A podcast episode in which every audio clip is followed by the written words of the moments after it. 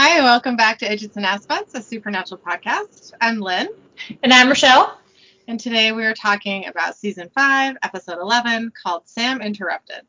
So we start out at the Glenwood Springs Psychiatric Hospital in Ketchum, Oklahoma. We're in a doctor's office. A doctor is talking to a patient. Uh, the doctor says, The nurse tells me that you're not taking your medication. You want to tell me why, Susan?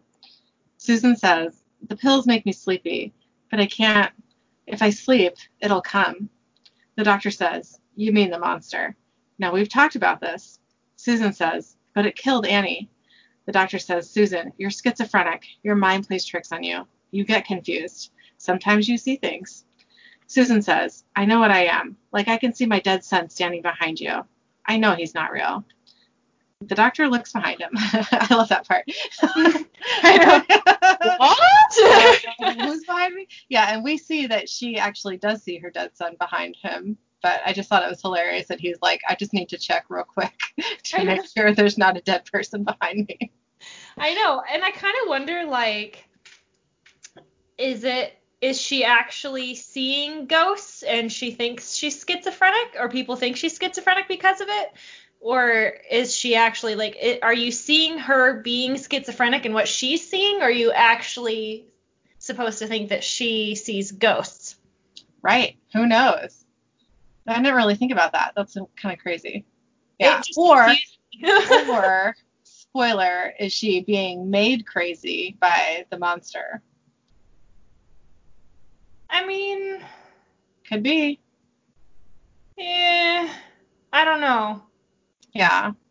It could be any of those things. Could be all the things. It could be all of the things. So Susan says, but the monster is real. The doctor says, Annie was your roommate, and what happened to her was painful for all of us. Perhaps it's easier for you to conjure up a monster than to face how tragic her suicide really was. Susan says, I can hear it at night, in the walls. Please, you have to believe me. The doctor says, Susan, there is no such thing as monsters.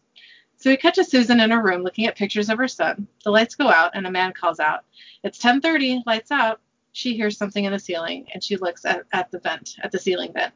It starts to clatter and then a vent screw starts to twist. She screams, Oh my God, help me! And then we hear another man screaming for help. In the nurse's station, a nurse says, They're starting early tonight.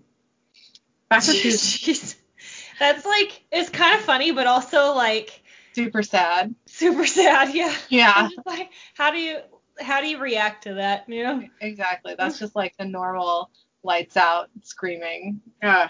Yeah. I don't know. I don't know how people. I mean, Killian does that. oh my That God, you're right. Yeah, you're right.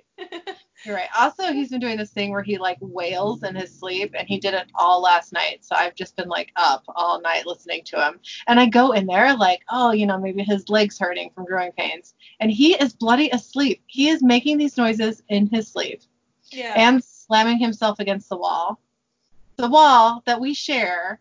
So all I hear is like his head hitting the wall and wails all night long. like, really, homie, what's what's going on? No. It sucks.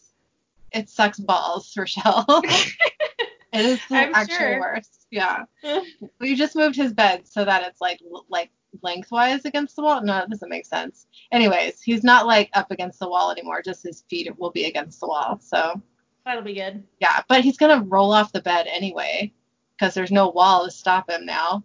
So But either way, I mean, he's got to have some sort of like, you know, opening to the rest of the world or the world, the room. Like he's Yeah. he could potentially roll off the bed no matter where he's at. So yeah, you're right. And he does. I mean, yeah, that's it's like a normal off the bed thing.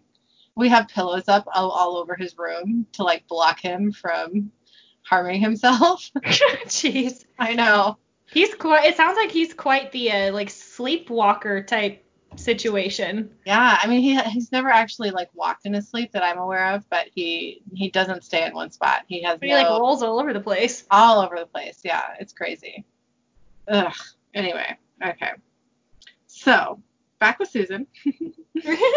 Some screws are on the floor and more are coming out of the vent. She goes to her door and we see through the window uh, and we see her through the window on it. There's a man looking out of his own door window at her.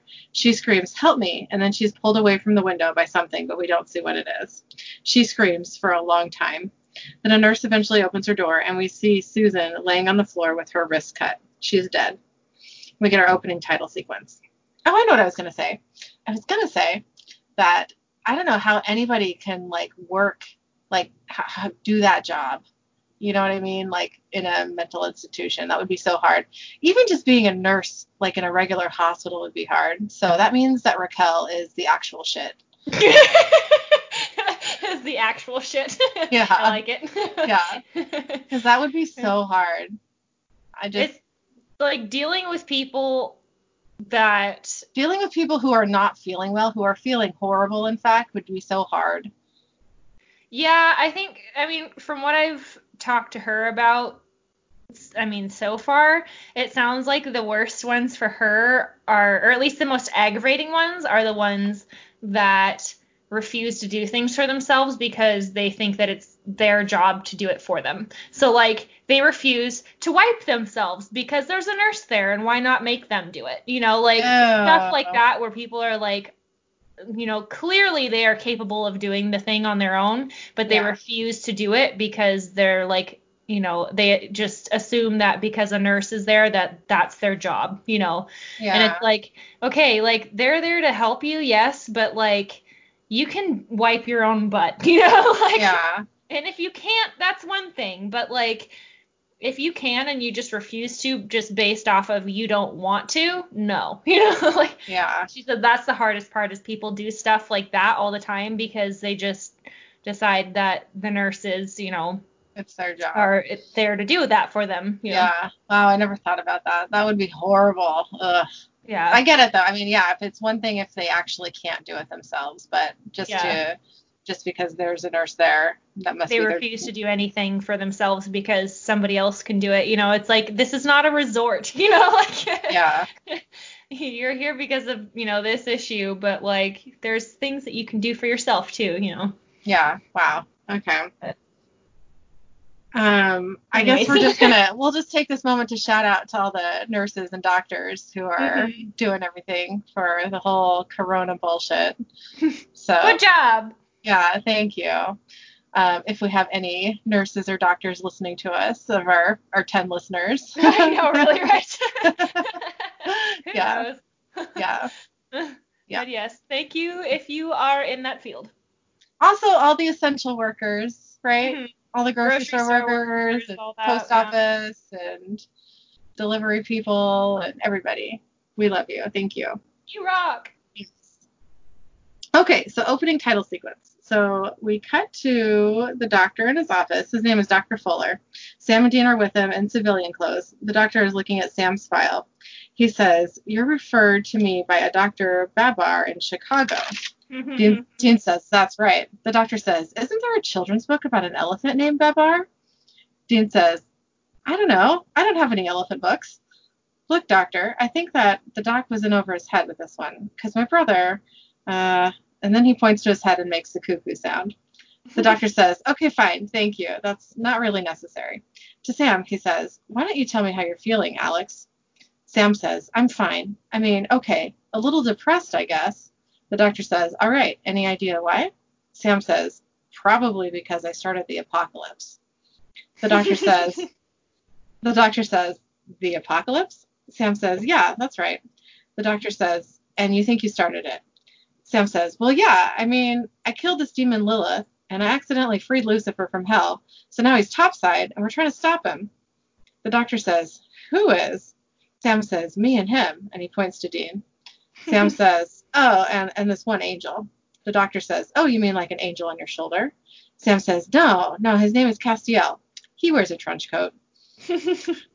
Dean I says, just love everything that's happening here. By I the know, way. I know. I love how he's just like telling the truth, but it just sounds so fucking bonkers. yeah. I like how that's what they decided. Like, because you know they had the conversation, like, what are we going to say to make him think we're crazy? And one of them was like, well, how about the truth? yeah.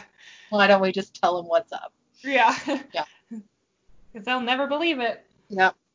Dean says, see what I mean, Doc? I mean, the kid's been beating himself up about this for months. The apocalypse wasn't his fault. The doctor says, it's not. Dean says, no, there was this other demon, Ruby. She got him addicted to demon blood. I mean, near the end, he was practically chugging the stuff. My brother's not evil. He was just high. so could you fix him up so we can get back to traveling around the country and hunting monsters? The doctor holds up a finger and picks up the phone. He says, Irma, cancel my lunch. So we cut to a we cut to So a we female, got a lot to deal with I know, there is a lot going on in this room. So we cut to a female nurse named Nurse Foreman. She's walking Sam and Dean down a hallway. She says, Dr. Fuller would like to keep you both under observation for a couple of days. Dean says, Both? Me too? The nurse says, Yes, sugar. The doctor thinks that would be best. Sam and Dean smile at each other. So we cut to Nurse Foreman putting a blood pressure cuff on Dean's arm. She says, All right, I'm just going to give you a little checkup. Dean says, All right, look, Nurse Ratched, let's get one thing straight. I've seen Cuckoo's Nest, so don't try any of that soul crushing authoritarian crap on me. She smiles and says, Okie dokie. So we cut to Nurse Foreman with Sam. She says, All right, you can go ahead and take down your pants. Sam says, Wait, what? What for? And she snaps a rubber glove on her hand. And he looks real nervous about that glove. yes, yes, he does. So we cut to Sam and Dean meeting up in pajamas and robes. Dean says, How was your Silkwood shower? Sam says, Okay, yeah, good water pressure. Did the nurse? Dean says, She was very thorough. Sam says, Yeah, yeah, good, yeah. So they're in a community area. Dean looks at all the people acting slightly crazy. Dean says, I can't believe I let you talk me into this. Sam says, Hey, it's the least we could do. Martin saved Dad's ass more times than we can count. He's a great hunter. Dean says, Was until Albuquerque. Sam says, Besides, I just figure it's best we keep busy. That's all. Dean says, Better than what? Sam shrugs and says, Nothing. Okay, look, uh, last two weeks, you kind of been worrying me. Dean says, Oh, come on, Sam, stop. Look, just because we're in the loony bin doesn't give you the right to head shrink me. Ellen and Jo dying, yeah, it was a freaking tragedy, okay? But I'm not going to wallow in it. Sam says, Dean, you always do this. You can't just keep this crap in. Dean scoffs and says, Watch me. Oh, there he is. And they go over to Martin, who is looking out a window. Martin says, Sam, Dean, wow. Wow, you boys got big. You look good. And, uh, yeah, they do look good. Even in their loony bin pajamas. I like it. I like it. The loony bin pajamas. Uh, yeah.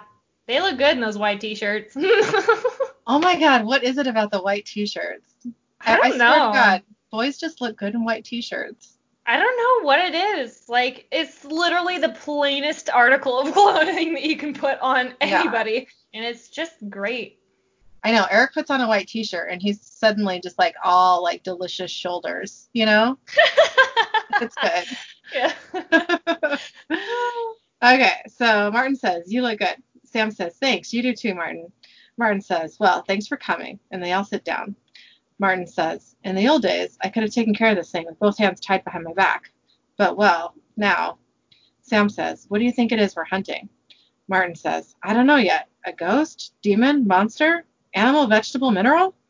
Hospitals had five deaths in the last four months. Doctors keep calling it suicides, but they're wrong. Sam says, So you've seen this thing? Martin shakes his head. Dean asks, Has anyone seen this thing? Martin says, Well, a couple of patients have had glimpses, but that's not a lot to go on. Dean says, Are they reliable? Martin says, Oh, sure. Why wouldn't they be? Dean looks over his shoulder at someone dancing alone and says, Gee, I don't know. Martin says, I know you boys think I'm a big bag of loose screws. Well, you wouldn't be wrong, but I wouldn't have called you unless there was something here. I can feel it in my gut. Sam says, We believe you. Have you checked any of the bodies? Found any sign of attack? Martin says, Well, no. I don't go around dead bodies anymore. Dr. Fuller comes around and to Sam and Dean says, Alex, Eddie, well, I'm glad to see you're making friends. Why don't you and Mr. Creaser join us with for group? Please, right this way. So they all stand up, and to Dean, the doctor says, Actually, I'm going to put you in the afternoon group. Dean says, What? Why? Dr. Fuller, bleh, Dr. Fuller says, Well, to be frank, uh, the relationship you have with your brother seems dangerously codependent. I think a little time. Apart I mean, it is. yeah. It is. I love it, but it is. Um, the doctor says, I think a little time apart will do you both good. So Sam and Dean look strangely uncomfortable and a little sad at being split up. So we cut to Sam and Martin in group therapy. The doctor says, All right, so who would like to start us off? A guy named Ted raises his hand. The doctor says, Anyone else? Ted waves his hand in the air and says, Ooh, ooh. The doctor says, All right, Ted, calm down. Ted says, I am calm, and I'd very calmly like to talk about the monster that's hunting us. The doctor says, Ted, we're not going to have that discussion again. It's not good for group. Ted says, I agree. You know what else isn't good for group? A monster eating all our faces off. I mean, he's not wrong. I like this guy. yeah. yeah. The doctor says, All right, fine. Thank you. Now, anyone else? Ted says, I saw it when it killed Susan. A woman says, I did too. It had big lobster claws. Ted says, No, it didn't. The woman says, Yeah, and it was an alien, like on X Files. Ted says, Stop it. Stop helping. Listening. Listen to me. We're all dead. The doctor says, That's enough. There is no monster. Now, Ted, do you need me to call the orderlies, or can you behave? Ted says, Behave. So we cut to Dean playing checkers by himself. He says, King me. A pretty nurse comes up and says, Eddie, I'm Dr. Erica Cartwright. I've been assigned your case. Dean says, You're my shrink? Well, lucky me. Erica says, And you're my paranoid schizophrenic with narcissistic personality disorder and religious psychosis. Lucky me. Can we talk? She sits down with him. Dean says, Yes, I've actually got some questions for you. She says, What a coincidence. I've got some for you too. Dean says, like Han- Dean says, like Hannibal Lecter. Well then, quid pro quo, Clarice. Then he makes a brain slurping sound. Erica says, Okay, Hannibal, I'll go first. How many hours a night do you sleep? Dean says, Three or four every couple nights. Okay, he sleeps three or four hours every couple of nights? That's I it? mean, they're constantly driving from place to place, and Dean's the one that does the driving, so I'm assuming that Sam gets all the sleep and Dean gets none of it. God, can you imagine? I mean, I guess I can imagine getting four hours every couple of nights because that's I'm going right now. I'm going like two nights in a row with barely any sleep, and then I sleep really good the third night, and that's like where I'm at during this quarantine, which fucking sucks. Yeah. Ugh. But yeah, I just I never really thought that Dean got so little sleep for some reason. You know, like how do you even function? I How do mean, you how do you function enough to like kill monsters? dre- adrenaline. Oh, jeez. Who could live like that? Okay. Dean. Yeah, Dean. Dean says, What can you tell me about the recent suicides in here? She says, They were tragic. Dean asks, But you haven't noticed anything strange? You know, like, I don't know, black smoke, sulfur? Erica says, No. Why? What's that supposed to mean? Dean says, Demon signs. I hunt demons, monsters, that kind of thing. Erica says, How many drinks do you have a week? Dean says, Well, I gotta sleep sometime. So what's seven days times? It's somewhere in the mid 50s. Okay. He drinks Holy somewhere cow. in the mid 50s a, A week. week. I have like two a week on a party week. yeah, I might like if I'm hanging out with you, I might have like a couple of shots or something. Yeah. That's pretty much it. Like Yeah. I don't I really don't drink unless I'm like drinking with somebody, you know? Cuz like to me there's not enough things that I really like to like want to drink stuff like that. So Mhm. I did go actually I went and got a bottle of wine I don't know, probably like a couple weeks ago now, and I've had like two small glasses out of it, and it's just sitting there. Yeah. It's like I'm like, eh, okay, you know, Yeah. yeah, whatever. I used to like only drink when I was with somebody else, but that was before I became a parent. yeah. Now I'm like, you know, it's been a long day. Two in the afternoon rolls around, and I'm with That's somebody. I'm with, I'm with I'm with my child, so I guess I'm drinking with somebody. I mean, But, yeah. I mean, yeah. he's not drinking, but you know. He's not drinking now. Okay. So uh, Dean says, Do you ever feel any cold spots or get a chill walking through the hospital? She says, Not that I can remember. If I had. Dean says, It means there's a ghost around. She says, Okay, when was the last time you were in a long term relationship? Dean says, Dean says, Define long term. Erica says, More than two months. Dean says, Never. Which, okay, that's sad. but how could he? I mean, he's always, you know, on the go. See, I thought that him and Cassie though were Well, this is more than two months, so clearly he wasn't in town for that long. I uh, they made it sound like they were together for a few months. You know? They did. You're right. Yeah, they did. Yeah. Hey, good job guess not. remembering her name. That was a long time ago. I mean, she's like one of the only ones that I actually remember her name because she like was a thing, and I think it was so shocking that like Dean had a girlfriend. Yeah. Yeah, it was. And I was like, I'm gonna remember her. Mhm. Yeah. Also, that episode's not my favorite episode. Yeah, me neither. I, I did like the character of Cassie though, even though there was that moment of bad acting, which in hindsight, I don't know if I said this, but it might have just been because she was about to make out with Jensen Ackles, who could act well faced with that. You know what I mean? I'd be freaking out if I was about to make out with Jensen Ackles. Let yeah. me tell you so what. that's that's probably all it was. Was she was like, this face is coming at my face, and it's a good looking face. like, ah, ah, oh no. You know, Yeah. yeah, she was a good strong character though. yeah. So, okay. Uh. Dean says, Have the patients reported seeing anything weird? She says, In here? All the time. So let's talk about your father. So we cut to Dean walking down a hall. Sam comes out of a room. Sam says, You okay? Dean says, I got thraped. So no, I'm not okay. Tell me you found something. Sam says, Yeah. A guy says he saw the creature. We should talk to him. Want to meet back here in an hour? Dean says, Yeah, the sooner we take care of this thing, the sooner we can get gone. This place gives me the creeps. Dean turns around and there's a hot chick standing there. She grabs his head and kisses him. For a long time. She's like Sam- full on like trying to eat his tonsils. And he is kissing her right back. Mhm. And Sam looks uncomfortable. Like it goes on for long enough for Sam to do a couple uncomfortable faces. Like, dude, really? What? yeah. Then the girl says, Hi, I'm Wendy. Dean says, Hi. She walks past him and smacks him on the butt.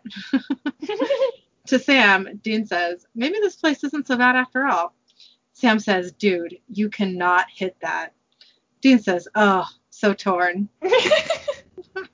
what a creep. I know, right? God, dude, come on. Okay. Get it together, man. Yep. We cut to nighttime. Sam comes out of his room with a homemade lockpick. Dean is waiting for him. Dean says, It's about time. Nurses are on their rounds. We got like 15, 20 minutes. Where is this guy? Sam says, Room 306. As they approach his room, they can hear Ted screaming. They rush over, and Sam struggles to lockpick the door. Um, on the little window in the door, we see Ted's feet slamming against it. To Sam, Dean yells, Hurry up, come on, hurry up. Sam yells, Hey, back off, Dean.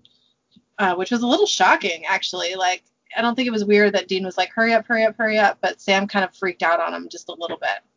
Yeah. Also, it would be annoying if you were trying to lockpick a door and someone is like freaking out on you about it. So I can see both I need sides. to concentrate here. Yeah. I can see both Yeah. sides, but it was just a little alarming. Sam being like, "Back the fuck up," you know. yeah. So okay.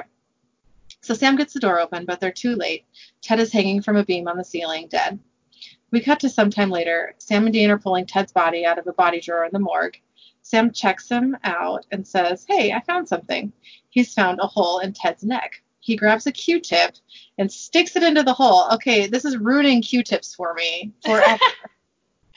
he sticks this huge Q tip all the way into the hole. The swab. I get, blah. But it goes in there way too far. Like Yeah. it is not okay how far that thing goes in there. And you know what it reminds me of now is how far the swab has to go into your nose to test you for the coronavirus. yeah. Yeah, it's got to go like all the way back by your ear, which just. Ugh. Oh, oh my gosh. Okay, so you're gonna love this then. One of my friends on Facebook, she got tested because she's been feeling kind of sick or whatever. And I mean, I don't know if it's that or not, whatever. But I mean, Yeah. nobody that I like have regular contact with. I don't think I've seen this person for like three years, but Yeah. um, she's in the car, you know, because you just drive up and then they swab you and then you're on your way or whatever it sounds like.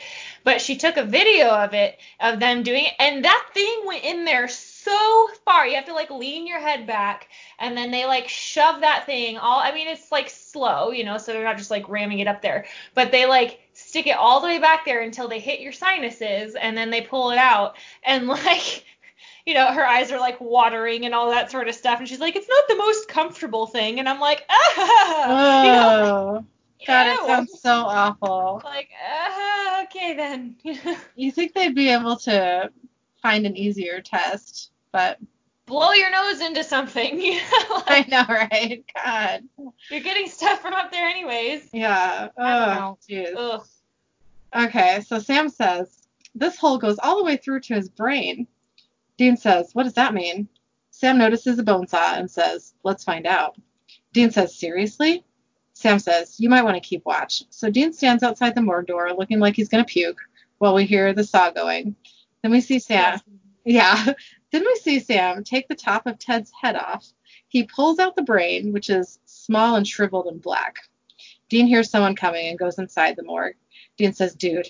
Sam says, Look, his brain's been sucked dry. Dean says, That's fascinating. Somebody's coming. Sam hurriedly puts the brain back and the top of the head back on. Then they get the body back into the drawer, and Sam tosses a, bu- a bloody glove into the trash just as Nurse Foreman walks in. The boys are standing there looking guilty. She says, What are you boys doing in here? Dean drops his pants, puts his hands in the air, starts shaking his body back and forth, and yells, Pudding! He's he, he's He's wagging his junk around. side side. he is waggling his junk for the nurse. And they make like a sound effect for it too. He did make a sound effect. You could hear it waggling. flopping around. I couldn't believe they did the sound. I wonder They what they I wonder what they used to actually record that sound. You know what I mean? I don't know. I don't like it. I don't want to think about what they did to make that sound. I just imagine him testing a bunch of different things. Does this sound like it? No, not enough. Does this sound like it? Somebody's in the room with their pants down, shaking things around, going, "What sounds like that?" I know. Uh, okay. I just gotta say, this is like one of my favorite moments in like the whole series. Oh yes, it's amazing. The pudding moment. Yep. Yep. I love the pudding moment. Also, you notice when he pulls his pants down, he just pulls down pants. There's no kind of underwear there.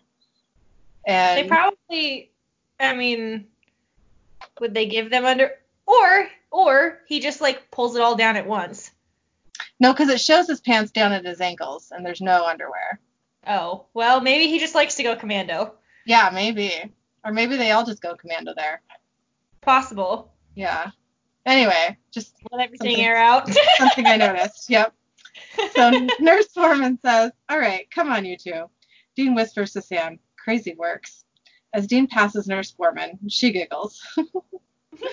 Which I would too. I would too. Yeah. um, yes. Okay, so we cut to a hallway. Sam and Dean and Martin are talking. Dean is looking at some paintings of clowns on the wall.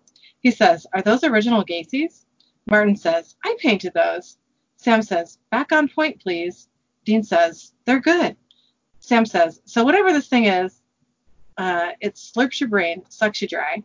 Dean says, Yeah, and then it makes the deaths look like suicides. Any ideas? Martin says, Yeah, a bad one.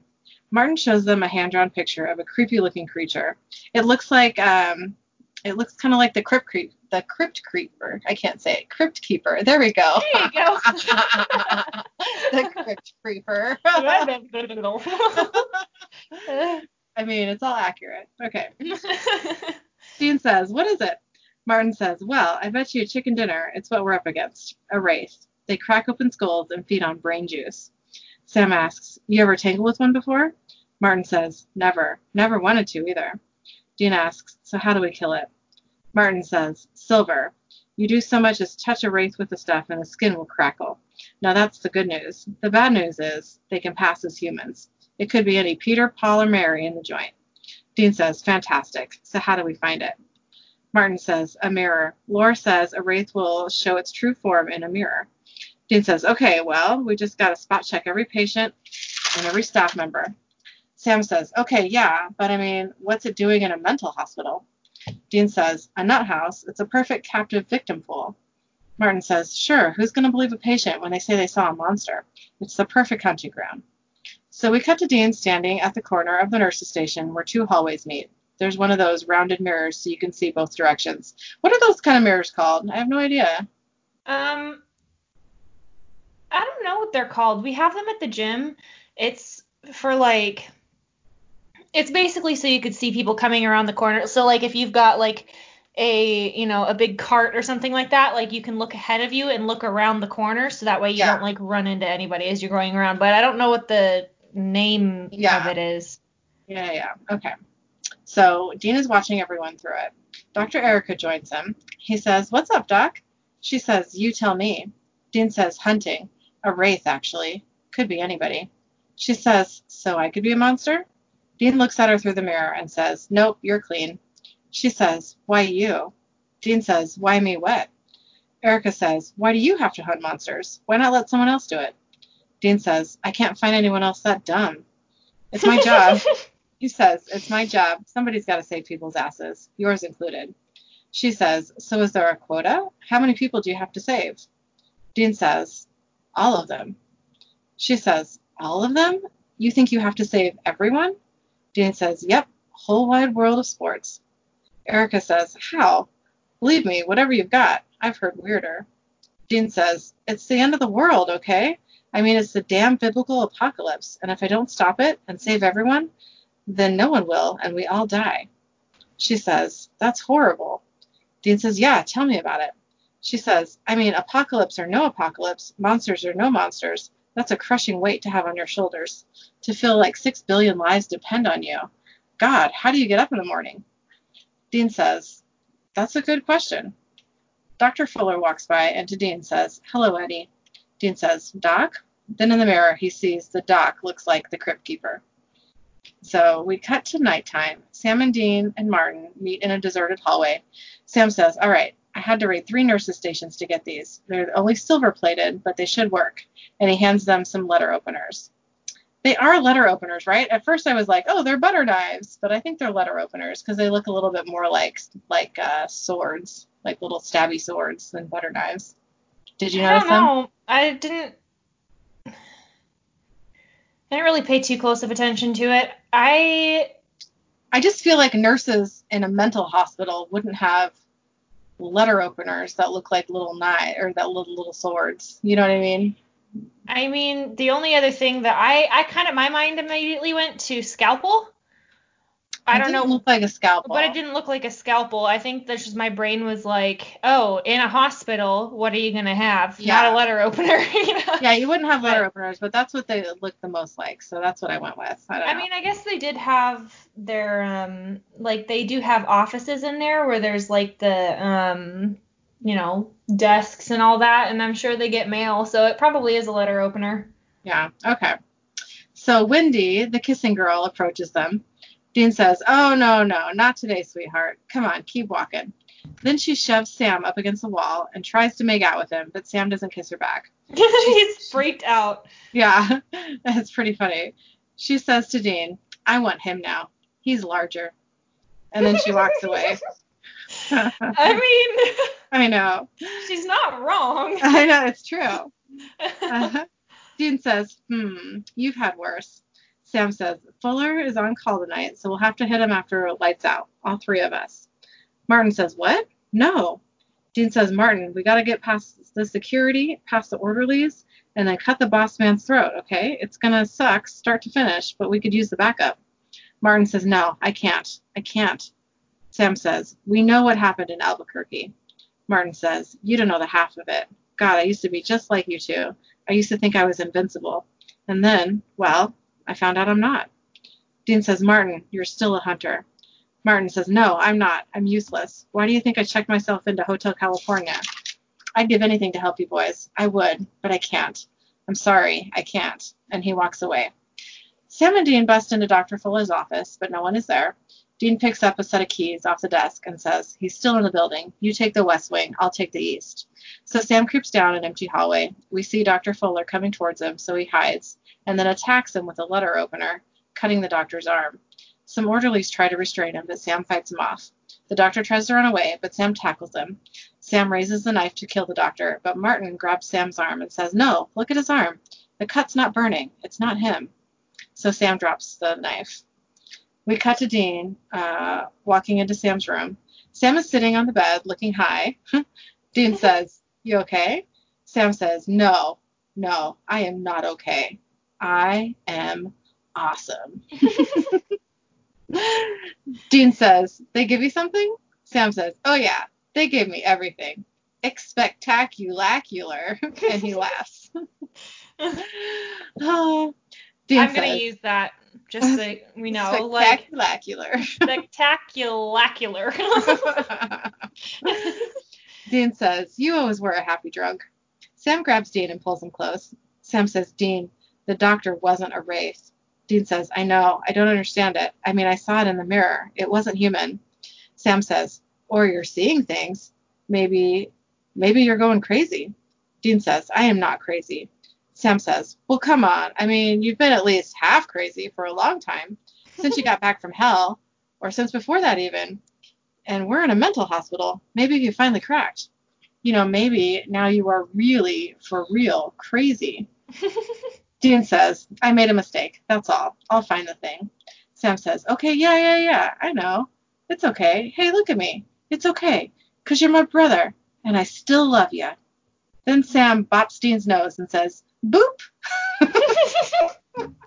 Which I laugh so hard. Like you see this big guy just like l- loopy in a chair and just like boop, you know. oh no. I love it. I love Hi Sam. He is Mhm. hilarious. Yes. Yeah.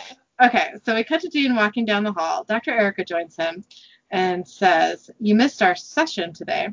Dean says, I'm a little busy. The doctor says, Still hunting that wraith? Dean says, People are dying. She says, People die all the time. Dean says, Look, lady, why don't you just let me do my job? Maybe save your life. She says, It's not my life that I'm worried about. Excuse me. Dean says, Oh my God, I am fine, okay? I am fine. An orderly in the hall looks at him, alarmed. She says, Come on, even you don't believe that. All this pressure that you've been putting yourself under, all this guilt, it's killing you. You can't save everybody. You can't. Hell, these days you can't save anybody, Dean. He says, What did you say? She says, The truth, Dean. You got Ellen and Jo killed. You shot Lucifer, but you couldn't gank him. You couldn't stop Sam from killing Lilith. Oh, yeah, and you broke the first seal. All you do is fail. Did you really think that you, Dean Winchester, with a GED and a give him hell attitude, were going to beat the devil? Please, the world is going to burn, and there's nothing you can do about it. Dean says, Who are you? How do you know that stuff? The orderly says, Hey, settle down. Dean yells, Tell me. The orderly says, I said, settle down. To the orderly, Dean says, Who is she? The orderly says, Who? Dean says, What are you, blind? Her. The orderly says, Pal, there is nobody there. Dr. Erica says, I'm not real, Dean. I'm in your head, 'cause you are going crazy. And then she disappears. To the orderly, Dean says, Just leave me alone. Dean walks past Nurse Foreman and a doctor talking. They look at him pityingly. Dean, see through, Dean sees them through the hall mirror, and they both look like wraiths. Dean passes some other patients, and through the mirror, they look like wraiths too. He starts to hear voices. Then he tries to get through a door, but it's locked, so he huddles down in a corner. Oh, it's hard to see Dean Winchester huddle down in a corner like that. I know. It's like somebody kicked the puppy, you know? He's yeah, like hiding, you know, like what do I do? it's sad. Ugh. hmm So we cut to nighttime. Dr. Fuller walks into Sam's room and says, You asked to see me? Sam says, Yeah, thanks. I just wanted to apologize. I feel horrible about what I did to you. I thought you were a monster. Dr. Fuller says, I know that. The question is, why? Sam says, It doesn't matter, because after what happened last night, I had a moment of clarity. I realized that there's no such thing as monsters. The doctor says, Well, I'm glad to hear you say that. But honestly, monsters are the least of your problems. People can learn to live with delusions. But the anger I saw in you, you hurt those two men, and you were going to kill me. The look in your eyes when you came after me, it was like you were barely even human, like a man possessed. Sam says, I know. Please, could you give me a second chance? The doctor says, Well, this isn't a prison. You'll be allowed to go to the day room, under supervision. Sam says, Thank you. The doctor says, But if there is one more outburst, I will transfer you to a facility that is equipped to handle violent patients. And believe me, they will be far, far less forgiving. So we cut to Sam joining Dean, who is sitting in the day room. Sam says, Whoa, what's wrong? Dean says, It's not the demon blood, Sam. It never was. Sam says, What? Dean says, The problem was you. It was always you. The lies, your arrogance, that black spot on your soul. A woman patient says, Now we're all going to die because of you. It's all your fault. Then all of the patients in the room are surrounding Sam. One says, You killed all of us. They start pushing him. One says, Pathetic freak. Another says, You evil son of a bitch. One says, Loser. One says, We're all going to die. One says, Freak. Sam starts punching them, and then we see that no one is surrounding Sam, but he is throwing punches. Dean watches from a chair in the corner. Two orderlies restrain Sam, and he yells, Leave me alone! Stop it! Leave me alone! I didn't do it. Dean says, What's happening? What's happening? So we cut to Martin sleeping in his bed, moaning. then Dean busts in, and Martin almost stabs him with the letter opener. Dean says, Martin, Martin, it's me, it's Dean. Martin says, Sorry, you look like hell, boy. Dean says, I feel like it too. Martin asks, Where's Sam? Dean says, On lockdown. He went crazy, thank God. I'm going crazy too. I'm seeing things. I'm hearing things. We both are. Crazy's the clue. Martin says, What do you mean? Dean stares off into space. Martin snaps his fingers and says, Dean. Dean says, Crazy's the clue. Martin says, You said that. Dean says, I mean, the things that me and Sam have done, the stuff we've seen, we're going to end up going guano eventually. Probably end up like a couple of drooling nutbags. Did you No get the offense. guano thing? Yeah. Bad Yes, poop. Bad poop. Yep. They're gonna go batshit. they are going to go batshit. Yep. That made me chuckle. um, we're probably going to end up like a couple of drilling nutbags. No offense. Martin says, none taken. Dean says, but me and him freaking out on the same day? I mean, it's got to be the. Martin says, the monster. Dean says, what? Where? Martin says, no, no, there's nothing there. Dean says, look, what if this thing doesn't just feed on the insane? What if it makes people insane? Is that possible? Does that seem real? Martin says, well, I'm not the most reliable source on what's real, but it sounds and makes sense. Dean says, okay, so we got infected. You know, something shot us up with crazy. You know, something, maybe, maybe it was the ghost of my dad. Martin says, no, focus on the wraith, Dean, focus. Dean says, right, the wraith, the wraith. Okay, so the wraith, it poisoned us. Maybe with venom, you know, by touch, or venom, or saliva. Wendy. Martin says, Wendy? Dean says, Wendy slobbered all over me and Sam. That's how we got infected. So we cut to Martin and Dean walking down the hallway. Dean is walking erratically. He says, I can't step on the cracks. Uh, then they hear Wendy scream. They bust into her room, but she's on the bed with her wrist cut. Nurse Foreman is leaning over her. Dean looks at her through a mirror, and we see that Nurse Foreman is the Wraith. She smiles. Dean says, Is this real? The nurse, the nurse pulls out a spike out of Wendy's neck. The spike is sticking out of her wrist. She licks it, and then it retracts into her wrist. She Cool. said, "What? Oh, yeah, it's so gross. She says, Oh, it is sugar. It's very real. So we cut to the nurse beating up both Martin and Dean. Martin manages to cut her hand with the letter opener, and the cut sizzles. She runs away.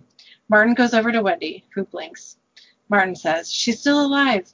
Nurse Foreman tells two orderlies in the hallway, There's two patients in Wendy's room. They attacked me. The orderlies rush into Wendy's room. The nurse's blood drips on the floor. Back in Wendy's room, Dean is having trouble focusing. Martin says, You gotta get out there and kill that thing. I'll take care of her. Dean says, I can't. Martin says, You have to. You have no choice, son. The orderlies go in and grab Martin while Dean escapes. He's still having trouble focusing, but he follows the blood on the floor. We cut to Sam, strapped down on a table in a padded room. Nurse, Foreman walks in. Sam says, Hey, let me go. She says, No, you are far too angry to be out there in the real world. There's a mirror in the corner, and they both look into it. Sam says, You. She says, Of course it's me. I gotta say, you hunters don't exactly live up to your rep. I mean, Martin's a wreck. He's harmless. And you and your brother come in here talking tough about killing monsters? Kind of made you easy to spot. Then all it took was a touch, and you were mine. Oh, I love it in here. This place is my own five star restaurant. She swipes Sam's forehead with her finger and then licks her finger. She says, Mmm, crazy brains. They get soaked in dopamine and adrenaline and all sorts of hormones and chemicals that make them delicious. And the crazier they are, the better they taste. Sam says, You did this to me. She says, Well, I helped. But that rage? No, that's all you. I don't make crazy. I just crank up what's already there. You build your own hell, but I give you the Legos. And when you're ripe, I make all of your problems disappear. She sits down on Sam's bed and extends her wrist spike. Then Dean busts through the door and says, You get away from him. She says, Do you really think this is going to end well for you, kiddo? Dean says, No, but I'm crazy, so what the hell? He pulls out he pulls out the letter opener and she retracts her wrist spike and they start to fight. She holds Dean up uh, to the wall by his neck and slides out her wrist spike again.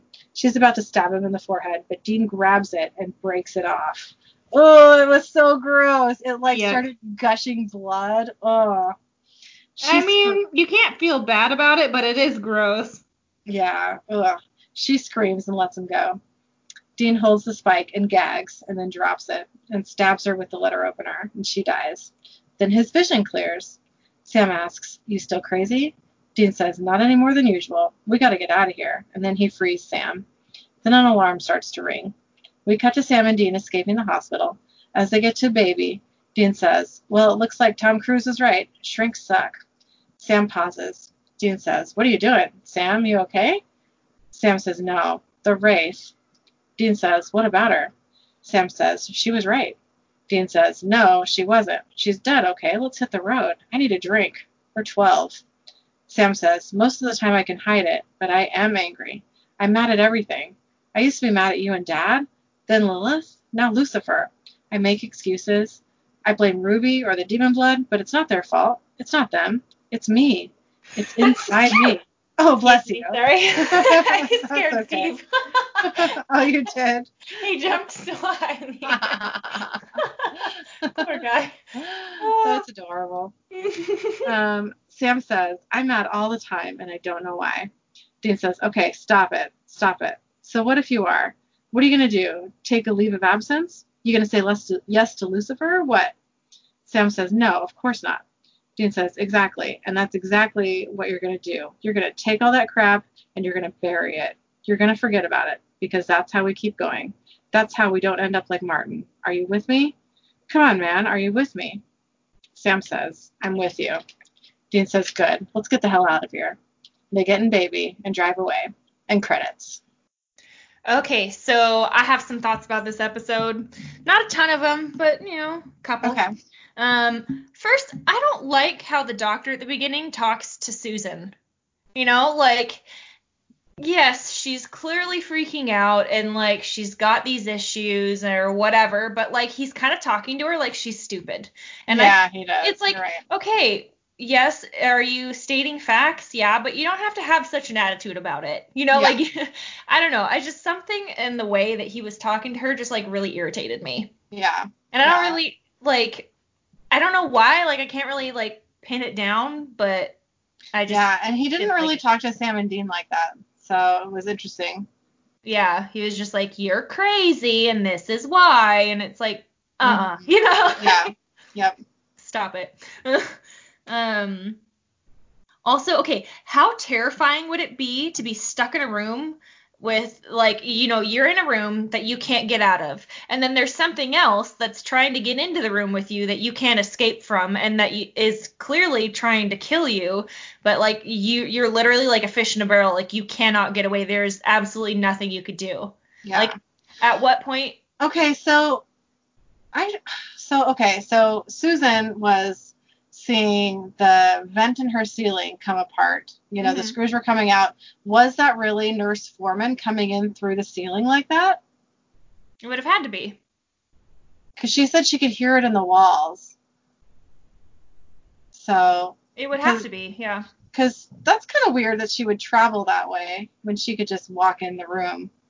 Anyways, Well, but, But- then they could see her going into the room though. they would see her going in, and when they went in there, they would see her coming out. Mm-hmm. So she must have been doing that.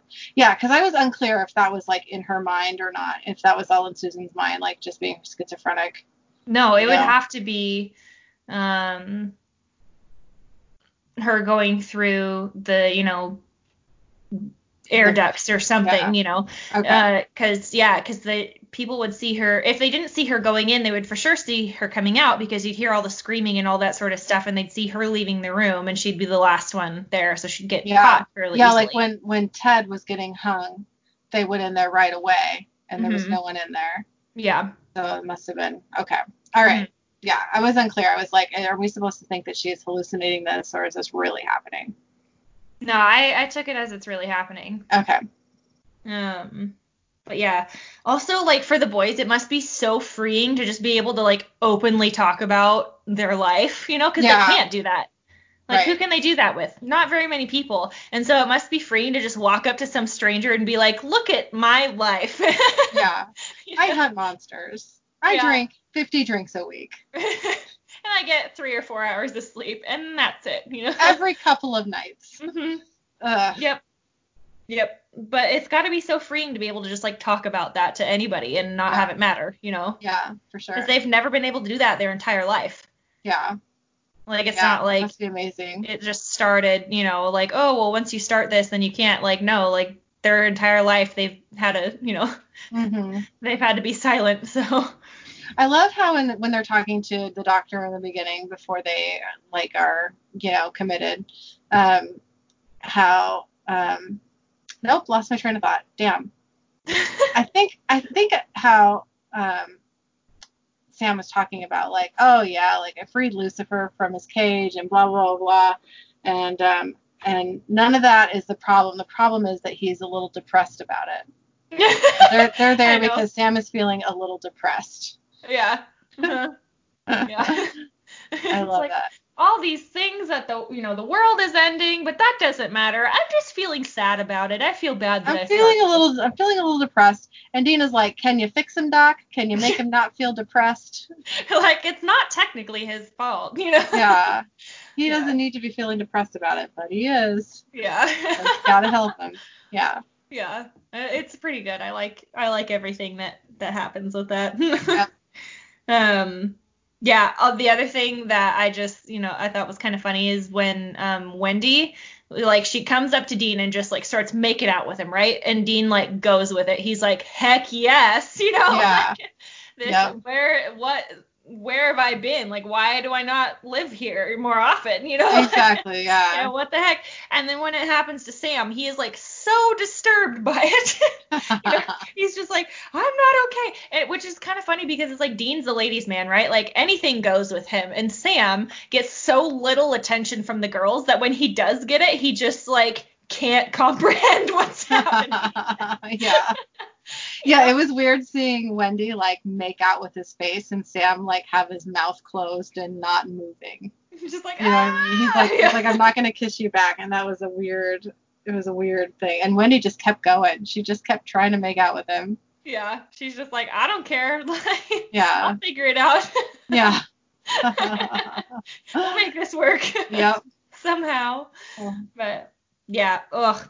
So, uh, what was your favorite moment from this episode? My favorite moment was when Dean was um, looking through the mirror at the nurse's station, waiting to see the wraith, and Dr. Erica, all in his mind, but still, Dr. Erica came up to him and was like talking to him, and she was like, "How many people, you know, are you trying to save?"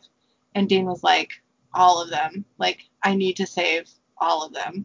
I don't know why that just like because it looked like Dean like actually thought about it like, whoa, how many people do I need to save? And oh shit, like I actually like in my head to be okay, I need to save everybody.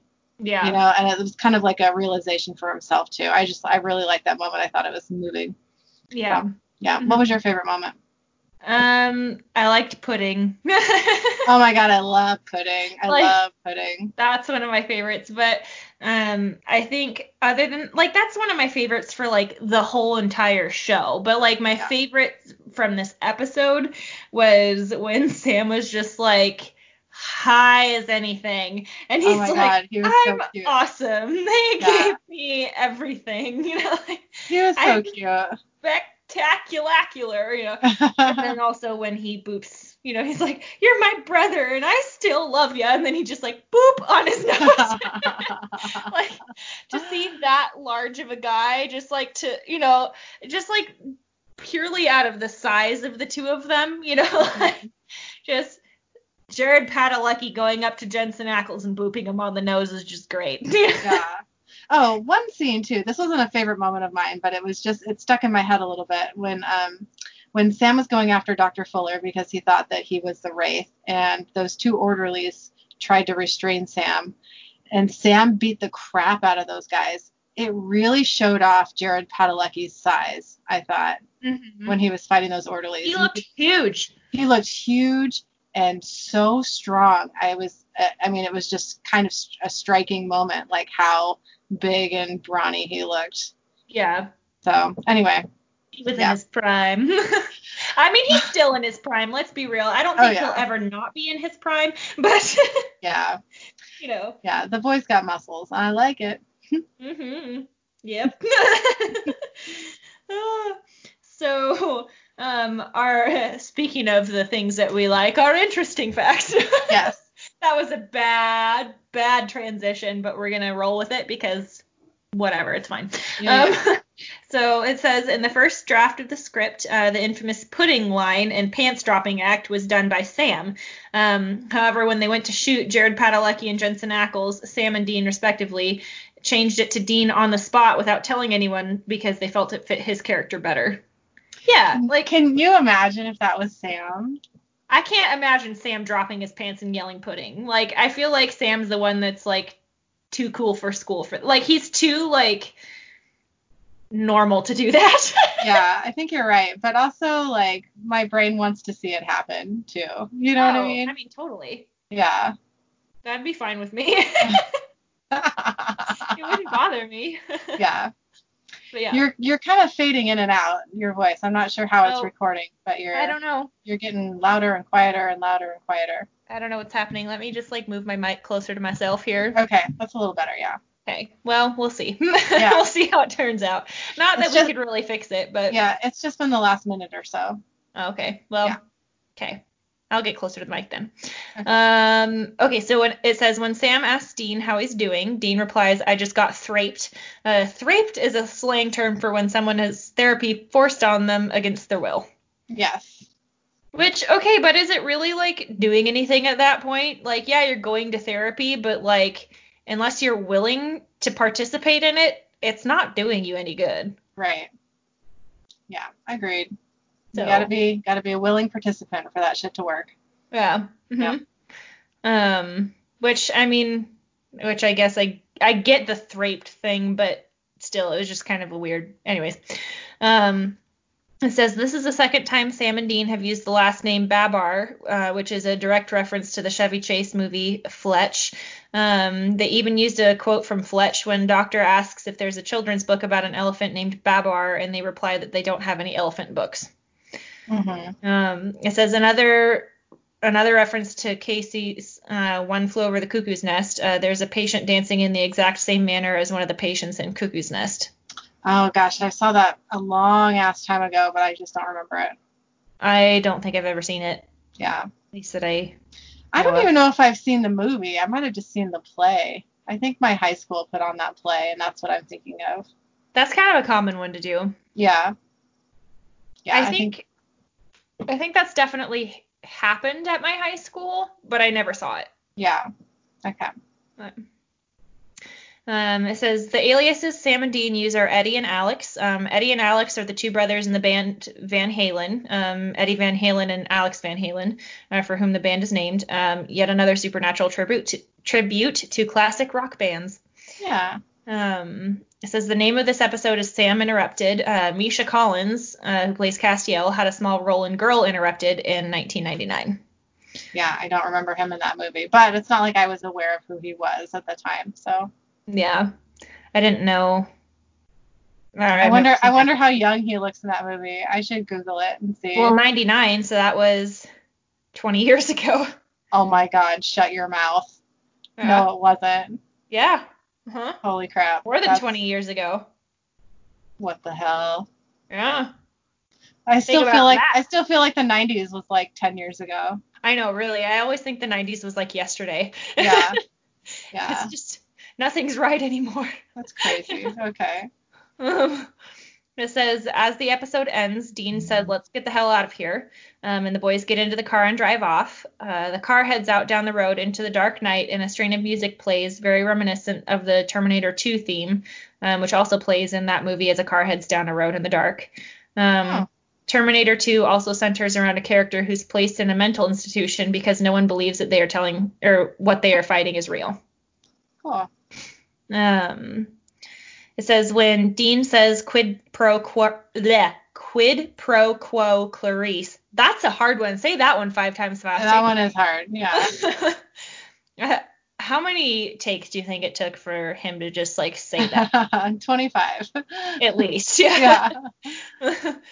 Um, anyways, when he says that to a psychiatrist, uh, Dr. Cartwright, he's quoting a line said by Dr. Hannibal Lecter from Silence of the Lambs.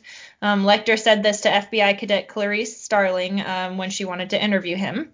The slurping sound Dean makes was also done by Lecter in what is probably his most famous line. A census uh, taker once tried to test me. I ate his liver with some fava beans and a nice Chianti. Chianti? Chianti. Chianti. Chianti? hmm Okay, I've never heard of. What is that? It's a kind of wine. Oh, hmm. Yep. Okay. I don't drink wine, so. Yeah, that's okay. I mean, rarely. Every once in a while I will, but. Yeah, fava beans. Anytime anyone says fava beans, which doesn't happen often, surprisingly, but that's that's what I think of is Dr. Lecter eating brains, Yeah. eating brains. Well, I've had to have a lot of conversations with Killian lately about why it's not okay to eat human brains. I've been on the phone a couple of times while that's happened. I know. He's like, I'm gonna do it. I'm like, not that um, he has the opportunity to actually eat human brains, but I'm like, dude, you will get sick and die. Like, don't even joke about it. Like, that's gross. Yeah, it's no, no, It's no. gross. Yeah. gross.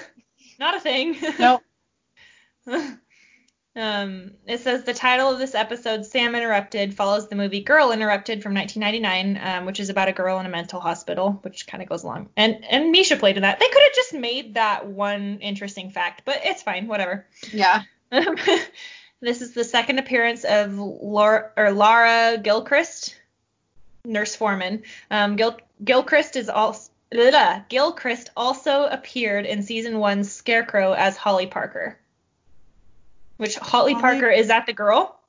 Oh yeah, she's one of the so in, in Scarecrow, she's one of the tourists. No, I don't know if tourist is the right word, but one of the people who get killed by the Scarecrow Oh, okay. at the I- like yeah, I at like the very beginning, like before the opening credits. I think she's like the girl who dies. I think. Oh, okay. Yeah. I don't know. I don't remember. um, it says Sam's alias at the hospital is Alex. Um, Alex is the name of the protagonist in the futuristic book uh, A Clockwork Orange, in which Alex is sent to an asylum due to his violence and anger issues. hmm Um, Laura Gilchrist is Nurse Foreman. Dean refers to her as Nurse Ratched, um, a character in One Flew Over the Cuckoo's Nest, um, directed by M- Milos Milos Forman. I don't know. Another obvious nod to the movie. So Nurse Oh. Foreman, yeah, Foreman, yeah, Yeah. whatever. Um, it says one of Dean's real, cra- quote unquote, real crazy symptoms when he and Martin are fleeing the halls is walking slow and stepping sideways to avoid the cracks in the tile, um, exactly like Jack Nicholson's obsessive compulsive character in As Good as It Gets from 1997. Uh, Mhm. this is the second Nicholson movie reference in this episode. Have you ever seen that movie? Um, I think I saw it once, and I remember With nothing Helen about Hunt? it. Yeah, I don't really remember it. I so I've seen that movie a couple of times and so my mom gets a lot that she looks like Helen Hunt and I've gotten a couple of times that I look like Helen Hunt. I don't think I look like Helen Hunt, but I've gotten it a couple of times. Yeah, I don't think so. Yeah, I don't think so. I mean, granted, you know, now she's got long blonde hair, you know, that's straight or back in the day she had like curly brown hair, which is what my mom looks like, but every Yeah. time people like not every time, but a lot of times people meet my mom and they're like, "You look like Helen Hunt. Has anybody ever told you that?" She's like, "Yes." You know? But she looks so in that movie, it's so creepy watching that movie because like even some of the ways that they like move and like their facial features and all that sort of stuff are so similar that it's like watching my mom in a movie that my mom was never in and it's the creepiest thing. Oh, that is weird. Like it's just so strange. It's and it's not perfect. Like she doesn't look exactly like her, but enough to where like if you're not really really focusing on her face, it's like this is weird. Yeah. Yeah, all yeah. of this is weird. Um, but yeah, it's kind of fun. Um, it says in this episode, Dean tells the psychiatrist that Sam um, suffers from depression. Actor Jared Padalecki does suffer from clinical depression, which he's, I mean, he's talked a lot about that, and that's the his whole always keep fighting campaign. Right. Yeah, he's Yeah. been very vocal about that. I think that's so important for people to be, well, not people, but like actors to be, or just celebrities in general to be transparent about that. You know, I think it really helps a lot of people, especially in this fandom. You know, Mhm. a lot of a lot of members of the fandom do suffer from mental illness, myself included. You know, Mhm. so like it's um it's important I think to see that that Jared does too. I don't know. It just Yeah. Yeah, for sure. I mean, it's always kind of it's it's nice because it's like okay, like if they suffer from this and they're able to be as successful as they are, like what's stopping me from doing the same thing? yeah, know? it just gives you it gives you that hope. Yeah, because you always kind of look at like actors and that sort of stuff as people that don't have any problems. They have like perfect lives, and they don't. You know, like Right. they're human like everybody else is. So, um, it's just kind of like a good reminder that like you know, yeah, they may be really good at what they do, but they're still human and they still have flaws, and you know, everybody Right. needs help sometimes, and it's Yeah. not totally wrong to you know want to get help for that. Exactly. Um, but anyways, um, so our research from this week is about wraiths Go figure. Yes. This is off of mythology.net. Um, it says, In the shadows of the night, a creature emerges. The temperature drops, the atmosphere darkens, and an eerie chill descends over the land.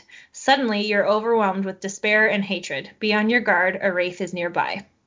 So it says, What is a wraith? It says, Little is known about wraiths other than their power and despair.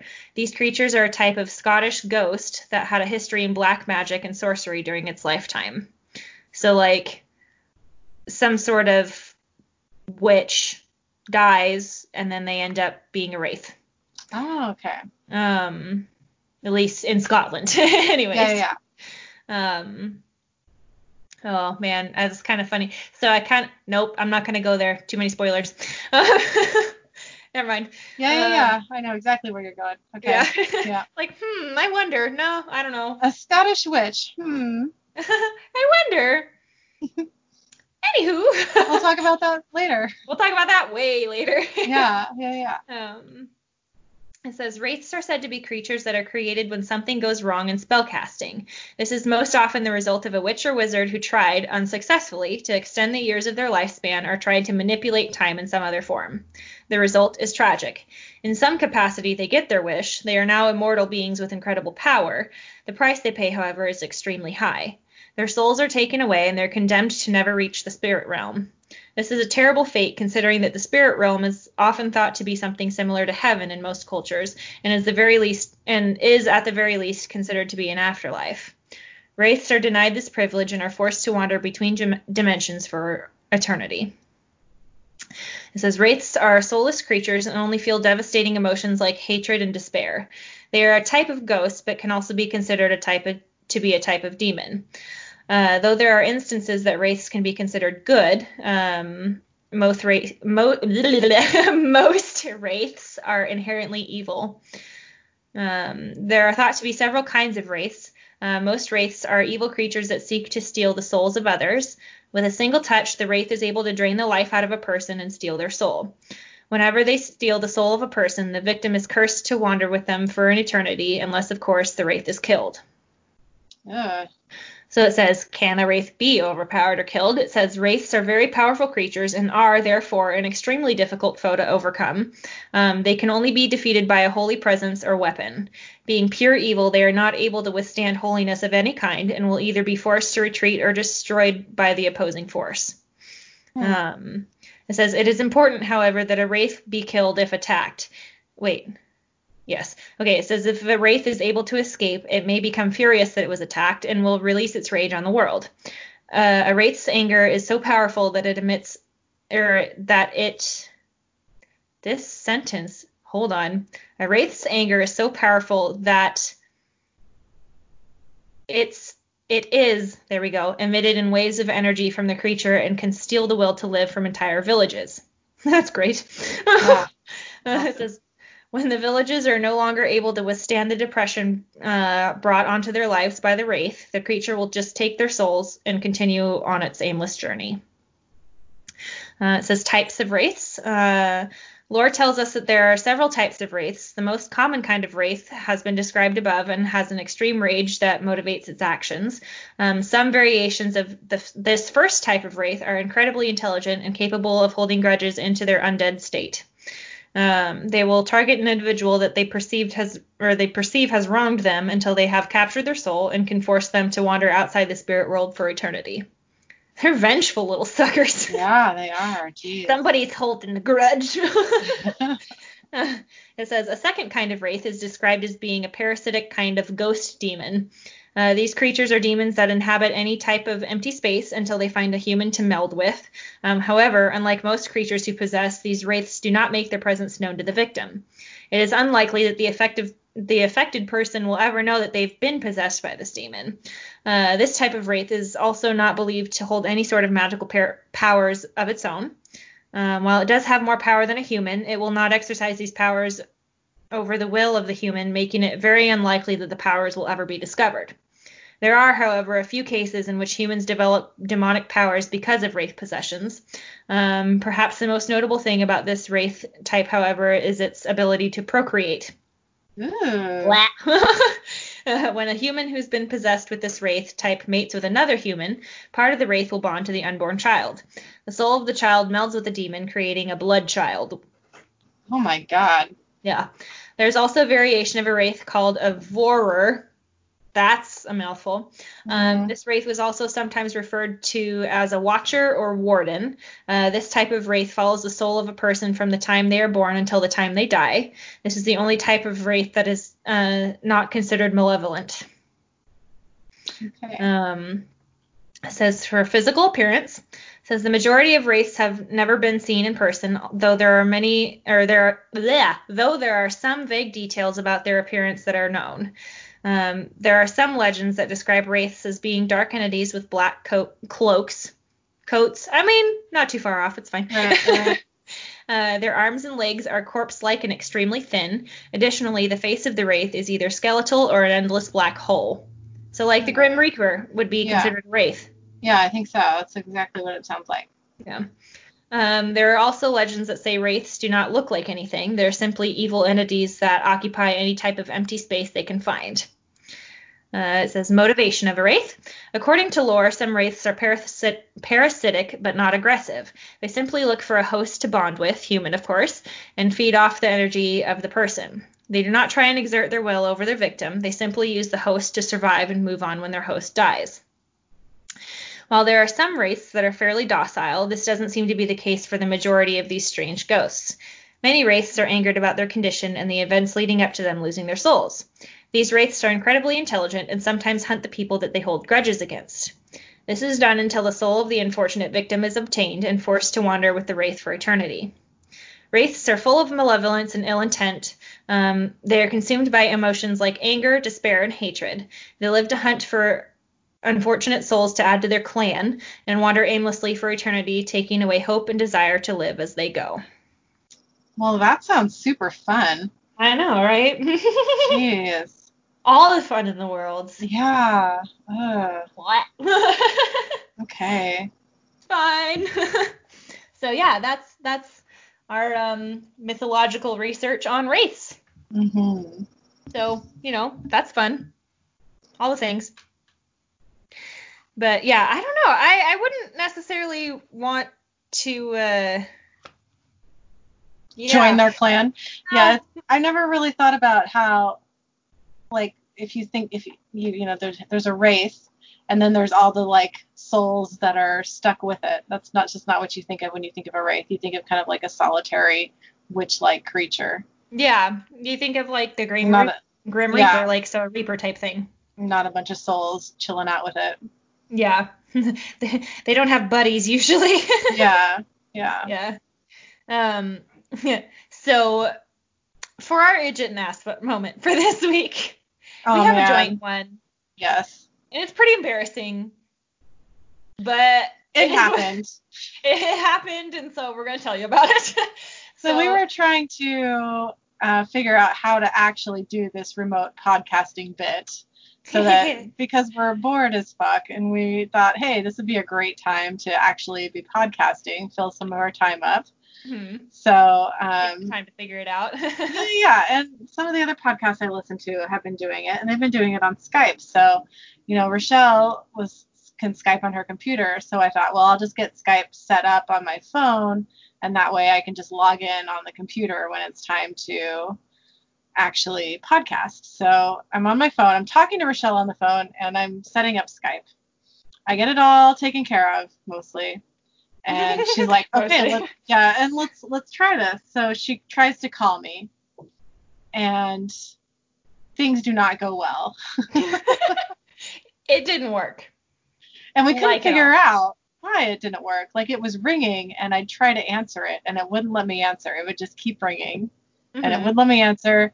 And we try this for a solid 20 minutes. Oh, I I would say like a half an hour. We were trying like and we, and it wasn't just like we were letting it ring for that long to see if it would go. Like we would hang up and call again or we'd hang up and we'd like instead of doing the video chat, we're doing just like you know the voice chat or whatever. And there's like we were trying all of the options on Skype available to call to see if we can get the stupid thing to work.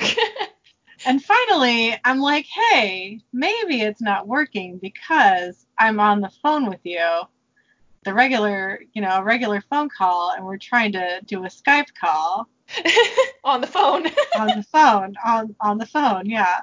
It's different for Rochelle because she's on, she's talking to me on her phone, but she was trying to Skype on her computer, and I was trying to do it all on one device. yeah. So Turns out we- that doesn't work. no, that doesn't work. Who knew? so we hung up, and the Skype call worked perfectly. Yeah. and it was really aggravating. yeah. We're like, we spent half an hour wasting trying to like figure out how this thing works, and all we really had to do was hang up the phone. Like, Yeah. Yeah, it turns out you can't you can't do a regular phone call and a Skype phone call all on the same time on one phone. nope. Turns Nope. out. Yep. So yeah. That we was, are incredibly smart people. we're idiots. Yep. it's a problem. Yep. But, But mean, you know whatever. what? We figured it out eventually. We did. We did. It Yeah. took us a long time, but we did figure it out. It's not like we never got there. So. finally got there. And there was a couple other obstacles in figuring out how to get this podcast to work remotely, but yeah. but at the end of the day, we did it. So we figured not it out. I don't know how good the quality is necessarily, but I mean, you can hear our voice. right. So That's important. that's the important part because that's all a podcast is is voices. So there's that. Yeah. So the point is, we got there eventually, and now you can listen to us. Know, right? For all of our 10 listeners that we have out there there. are 10 listeners. Yeah. Yes. And we say 10, there might be more, but we say 10 because nobody freaking emails us, so we don't know how many people are actually I know. we would love an email, guys, in case you can't tell. One is not enough. Yeah. It isn't. And also, we have added a new way for you guys to get a hold of us. Um, we created an Instagram page because we know a lot of uh, the younger folk don't have in, or don't have Facebook anymore. That's Facebook right. apparently seems to be the thing of the past, which I'm still on Facebook. That's because we're old. I know, right? Yeah. But so we decided to make an Instagram post. Um, and so I'm not sure yet if we are going to be just posting pictures of us and just like, you know, whatever, or if we're going to be like putting links to. I mean, we'll, we have the link to our um, our Podbean page to listen to um, the podcast that way um, on there, and then but yeah, we're not sure how we're going to use it yet, but it's there. So go ahead and follow us, and then you'll get to see with us how, how this goes. That's right. It's Idgits and Ass Butts Podcast is the the name, and if you look up, if you it doesn't matter how you spell the and, if you type it out or if you use the little and symbol, um, it should come up in either way. Oh, cool. Okay. It shouldn't because one is the name and then one is the Instagram handle. So they should Okay. come up either direction. Doesn't matter how you search for us. As long as you put Idgits and Ass Butts podcast in there to some capacity, it should bring you straight to our page. Yeah, check us out. Yes. Yeah. Well, thank you so much for listening to our podcast. You can email us at idgitsandassbutts at gmail.com. The word and is spelled out. Please, please email us. Or message us on Facebook or on Instagram or something. Like, let us know you're out there. yeah. I'd like to know someone is listening besides my father. yeah. For real. uh, okay. Um, and you can also visit our Facebook page, Idgits and Ass Butts, a supernatural podcast. Thanks again. Thank you.